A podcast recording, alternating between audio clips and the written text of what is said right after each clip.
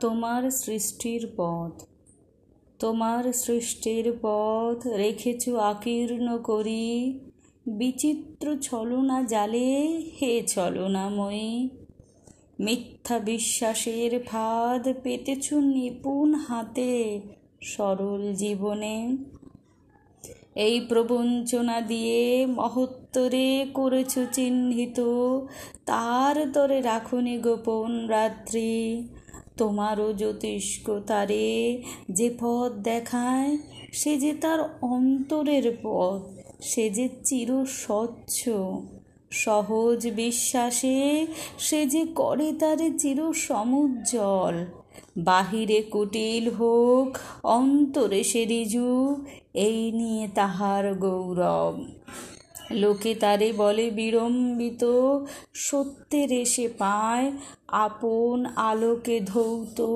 অন্তরে অন্তরে কিছুতে পারে না তারে প্রবঞ্চিতে। শেষ পুরস্কার নিয়ে যায় সে যে আপন ভাণ্ডারে।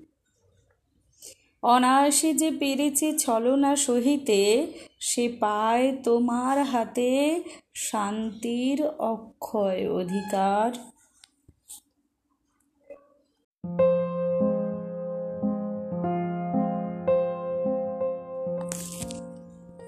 তোমার সৃষ্টির পথ।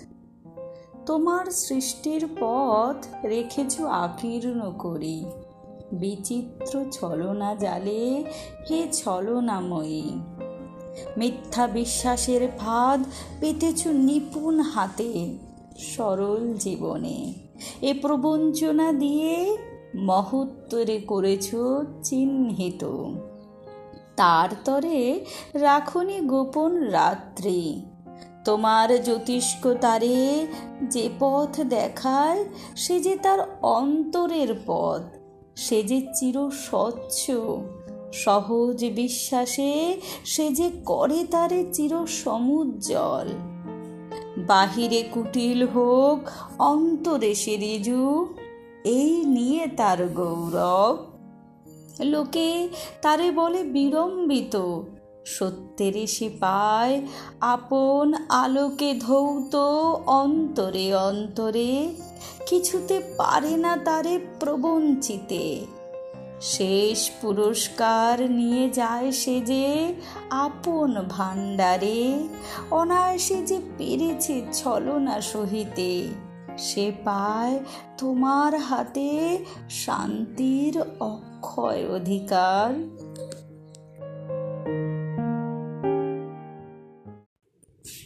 সুশীল মোটেই সুবোধ বালক নয়। সুনীল গঙ্গোপাধ্যায়।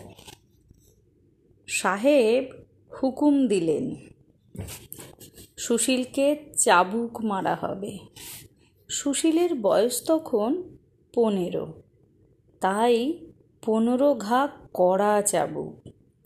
জেলখানার চত্বরে জমদূতের মতো চেহারার প্রহরী লক লোকে চাবুক নিয়ে মারতে লাগল। সপাং সপাং করে। পাশে দাঁড়িয়ে একজন গুনছে। এক, দুই, তিন। পনেরো বছরের ছেলে সুশীল সোজা হয়ে দাঁড়িয়ে রইল। কোনো দয়া চাইল না, কাঁদল না। সে যে ব্যথা পাচ্ছে, তাই বোঝাই গেল না। তার ঠোঁটে অল্প হাসি। সে গুনগুন করে গাইছে, আমায় বেত মেরে তুই মা ভোলাবি, আমি কি মার সেই ছেলে?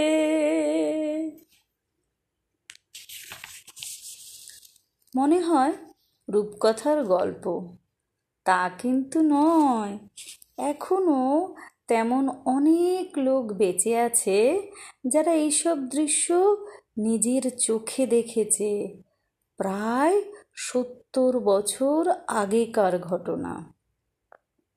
তোমরা অনেকেই বোধ হয় জানো যে একসময় ইংরেজরা ছিল আমাদের রাজা। এখন পৃথিবীতে পরাধীন দেশ প্রায় নেই। কিন্তু এক সময় পৃথিবীর কয়েকটা মাত্র দেশের রাজা পৃথিবীর বেশিরভাগ দেশ শাসন করত। আমাদের দেশ দখল করেছিল ইংরেজরা। আমাদের উপর তারা দারুণ অত্যাচার করত। আর এদেশের সব জিনিসপত্র নিয়ে যেত নিজেদের দেশে। তারপর আস্তে আস্তে আমাদের দেশের লোকেরাও প্রতিবাদ করতে শুরু করলে ইংরেজদের তাড়াবার জন্য শুরু হলো লড়াই। কত ভালো ভালো সাহসী ছেলেমেয়েরা যে সেই লড়াইতে প্রাণ দিয়েছে, তার ঠিক নেই। তাদের জান, জন্যই আজ আমাদের দেশ স্বাধীন হয়েছে। অথচ তাদের অনেকের কথাই আমরা আজ মনে রাখিনি। সেই রকম একজনের কথাই আজ আমি শোনাচ্ছি। সত্যি হলেও দারুণ রোমাঞ্চকর গল্প। শেষ পর্যন্ত পড়লে তবে বুঝতে পারবে। ছেলেটির নাম সুশীল সেন। ন্যাশনাল কলেজের ছাত্র। সে একদিন শিয়ালদার কাজ দিয়ে পায়ে হেঁটে আসছে। এমন সময় দেখল কোর্টের কাছে খুব ভিড়। কি ব্যাপার? সে থমকে দাঁড়াল। সেই কোর্টেই তখন একটা বিখ্যাত মামলা চলছে। তোমরা নিশ্চয়ই শ্রী অরবিন্দর ছবি দেখেছ। এই শ্রী অরবিন্দরই নাম ছিল তখন শুধু অরবিন্দ ঘোষ এবং তিনি ছিলেন বন্দে মাতরম বলে একটি পত্রিকার সম্পাদক। পুলিশ সেই পত্রিকার নামে মামলা এনেছে। সাক্ষী হিসেবে এনেছে আর একজন বিখ্যাত নেতা বিপিন পালকে। বিপিন পাল আদালতে এসে বেঁকে বসলেন। তিনি নিজের দেশের লোকের বিরুদ্ধে কিছুতেই সাক্ষ্য দেবেন না। তাই নিয়ে হুলুস্থুল কাণ্ড। সেই মামলা দেখার জন্যই ভিড় করেছে অনেক লোক। পুলিশ তখন ভিড় সরাবার জন্য লাঠি দিয়ে লোকজনকে মারতে শুরু করেছে। তখনকার ইংরেজ পুলিশ আমাদের দেশের লোকেদের তো মানুষ বলেই গণ্য করতো না। দুমদাম করে যখন খুশি পেটাতো। সার্জেন্ট যেই সুশীলকে এক ঘা মেরেছে, সে উল্টে মেরেছে তার মুখে এক ঘুষি।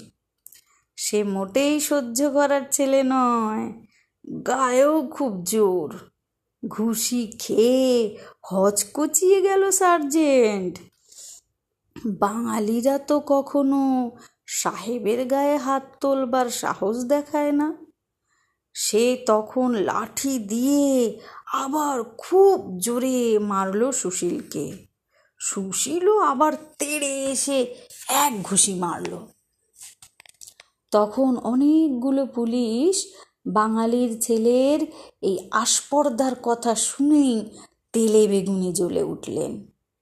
হুকুম দিলেন, মারো একে পনেরো ঘাত চাবু হাসি মুখে সহ্য করল সুশীল সেই নির্যাতন। সাহেবেরা দেখুক, বাংলার ছেলেরা আর সাহেবদের ভয় পায় না। সুশীলকে নিয়ে দেশের লোকের খুব গর্ব হলো। তাকে নিয়ে মিছিল বার করল অনেকে মিলে। তখনকার দিনে আমাদের দেশের বড় নেতা সুরেন্দ্রনাথ বন্দ্যোপাধ্যায় একটা সোনার মেডেল পাঠিয়ে দিলেন সুশীলের জন্য। যে হাকিম সুশীলকে শাস্তি দিয়েছিল, তার উপর কিন্তু সুশীল খুব রেগে রইল। এই রকম অত্যাচারী সাহেবদের শেষ করতেই হবে। সাহেবকে মারার জন্য সে একটা ফন্দি বার করল। একখানা খুব মোটা বইয়ের মধ্যে একটা বোমা পুড়ে পাঠিয়ে দিলেন সাহেবের নামে। সাহেব যেই বইটা খুলবে, অমনি বোমাটা ফেটে যাবে। কিন্তু সাহেবটির ভাগ্য ভালো। বইটা নিজে খোলবার আগেই একজন আড়দালি খুলে ফেলল। প্রতিশোধের আগুন তখন সুশীলের মনের মধ্যে জ্বলছে। সে বুঝল, শুধু একজন সাহেবকে মারলে তো হবে না, সব সাহেবকে তাড়াতে হবে। সেই জন্য বড় দল চাই, অনেক অস্ত্রশস্ত্র চাই। তার জন্য সে পুরোপুরি যোগ দিল বিপ্লবীদের দলে। দেশের লক্ষ্যে তৈরি করা আর বোমা বানানোর কাজ চলতে লাগল। কয়েক মাস পরে সে ধরা পড়ে গেল পুলিশের হাতে। একই সঙ্গে শ্রী অরবিন্দ বারীন্দ্রনাথ ঘোষ, কালাইলাল দত্ত কানাইলাল দত্ত, সত্যেন্দ্রনাথ বসু, উল্লাসকর দত্ত, উপেন্দ্রনাথ ব্যানার্জি প্রভৃতি বীরেরাও ধরা পড়লেন। এদের মধ্যে সুশীলই সবচেয়ে ছোট। বিচারে তার সাত বছর জেল হলো, কিন্তু তাকে জেল খাটতে হলো না অবশ্য। হাইকোর্টে তিন বিচারকের মধ্যে বারবার মতের অমিল হওয়ায় শেষ পর্যন্ত ছেড়েই দেওয়া হলো তাকে। এত বড় একটা শাস্তির হাত থেকে কোনো ক্রমে ছাড়া পেলে অনেকেই ভাবে, ওরে বাবা, খুব জোর বেঁচে গেছি আর সব কিছু করতে যাব না। সুশীল কিন্তু মোটেই সেরকম সুবোধ বালক ছিল না। যেমন তার সাহস, তেমন তার গো। আবার সে গোপনে দল তৈরি করল। সাহেব কয়েকজনকে বন্দি করেছে বলেই কি আর সবাই চুপ করে থাকবে? সেই বন্দিদের ছাড়ানো দরকার, নতুন ছেলেদের বিপ্লবী করে তোলা দরকার। সুশীল দুটো জিনিস ঠিক করল। এদেশেরই নেতা হয়ে যারা দেশের ক্ষতি করবে কিংবা বিশ্বাসঘাতকতা করবে, তাদের শাস্তি দিতে হবে। আর টাকা জোগাড় করতে হবে। গোপনে দল চালাতে গেলে আরও টাকা দরকার। সে টাকা কোথা থেকে আসবে? যারা অত্যাচারী, যারা কৃপণ, তাদের কাছ থেকে জোর করে টাকা পয়সা কেড়ে নেওয়া ছাড়ার উপায় নেই। তাদের নাম ছিল তখন স্বদেশি ডাকাত। সুশীল তার দল নিয়ে এই রকম অনেক বিশ্বাসঘাতককে শাস্তি দিল। অনেক জায়গা থেকে ডাকাতি করে টাকা জোগাড় করতে লাগল। পুলিশ কিন্তু কিছুতেই তাকে ছুতে পারেনি। আর সে পুলিশের হাতে ধরা দেবে না বলে প্রতিজ্ঞা করেছে। একবার কি কাণ্ড হলো শোনো। সুশীল এই সময় নদীতে নৌকায় করে ঘুরে বেড়ায়। আর সুযোগ পেলে কৃপণ বড়লোকদের কাছ থেকে টাকা কেড়ে নিয়ে এসে গরিবদের দেয়। এইরকমভাবে একদিন তারা নদিয়া জেলার দুটো গ্রাম থেকে দুবার লুট করে নৌকায় চেপে পালাচ্ছে। অনেকক্ষণ নৌকো চালিয়ে এসে যখন নিশ্চিন্ত হলো যে পুলিশ তাদের খোঁজ পায়নি, তখন দলের লোকেরা বলল, বড্ড খিদে পেয়েছে, খিদে তো পাবেই, দেড় দিন ধরে কিছু খাওয়া হয়নি।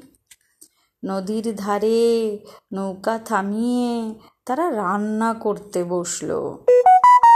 গ্রামের লোকজন, গ্রামের কয়েকজন লোক এই রকম কয়েকটি অচেনা ছেলেকে দেখে সন্দেহ করল। নিশ্চয়ই এরা ডাকাত। চুপি চুপি খবর দিল পুলিশকে। একদল পুলিশ এসে পড়ল হুড়মুড় করে। তখনও রান্না শেষ হয়নি, খাওয়ার হলো না। সুশীলরা নৌকায় উঠে পড়ল। পুলিশ তখন গুলি ছুটতে শুরু করেছে। ওরাও গুলি ছুড়ে তার উত্তর দেয়। অন্ধকার রাত। গুলি ছুটতে ছুটতে ডাকাতরা পালিয়ে গেল ঠিকই, কিন্তু এরই মধ্যে দারুণ একটা দুঃখের ঘটনা ঘটে গেল।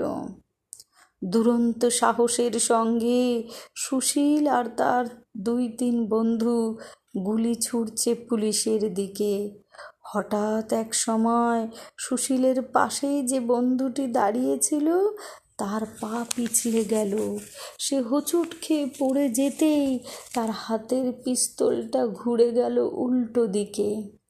আর তার থেকে গুলি বেরিয়ে সোজা ঢুকে গেল সুশীলেরই পেটে। সুশীল ধপাস করে পড়ে গেল জলে। দলের লোকেরা তো হতবম্ব তাড়াতাড়ি তাকে জল থেকে আবার নৌকায় টেনে তুলল। সুশীলের তখনও জ্ঞান আছে, কিন্তু সে বুঝে গেছে যে সে আর বেশিক্ষণ বাঁচবে না। যে বন্ধুটির হাত ফসকে গুলি লেগেছিল তার পেটে, তার ওপর সে একটু রাগ করল না। বরং কি করে বন্ধুরা পুলিশের হাতে ধরা না পড়ে পালাতে পারবে, সেটাই হলো তার একমাত্র চিন্তা। সে ফিসফিস করে বলল, আমি জানি, আমি আর বাঁচব না। আমি মরে গেলে তোরা আমার মৃতদেহটা সঙ্গে করে নিয়ে যাস না। তাতে কোনো লাভ নেই। শুধু শুধু নৌকোটা ভারী হয়ে থাকবে। নৌকাটা হালকা রাখা দরকার। সেই জন্য আমার মৃতদেহটা জলে ফেলে দিস। তার আগে শরীর থেকে কেটে ফেলিস মুন্ডুটা। দুটো আলাদা জায়গায় ফেলবি। আমার শরীরটা ভেসে উঠলেও পুলিশ চিনতে পারবে না। এ কথা বলার সঙ্গে সঙ্গে সুশীল মারা গেল। বন্ধুরা কাঁদতে কাঁদতে সুশীলের কথা মতোই কাজ করল।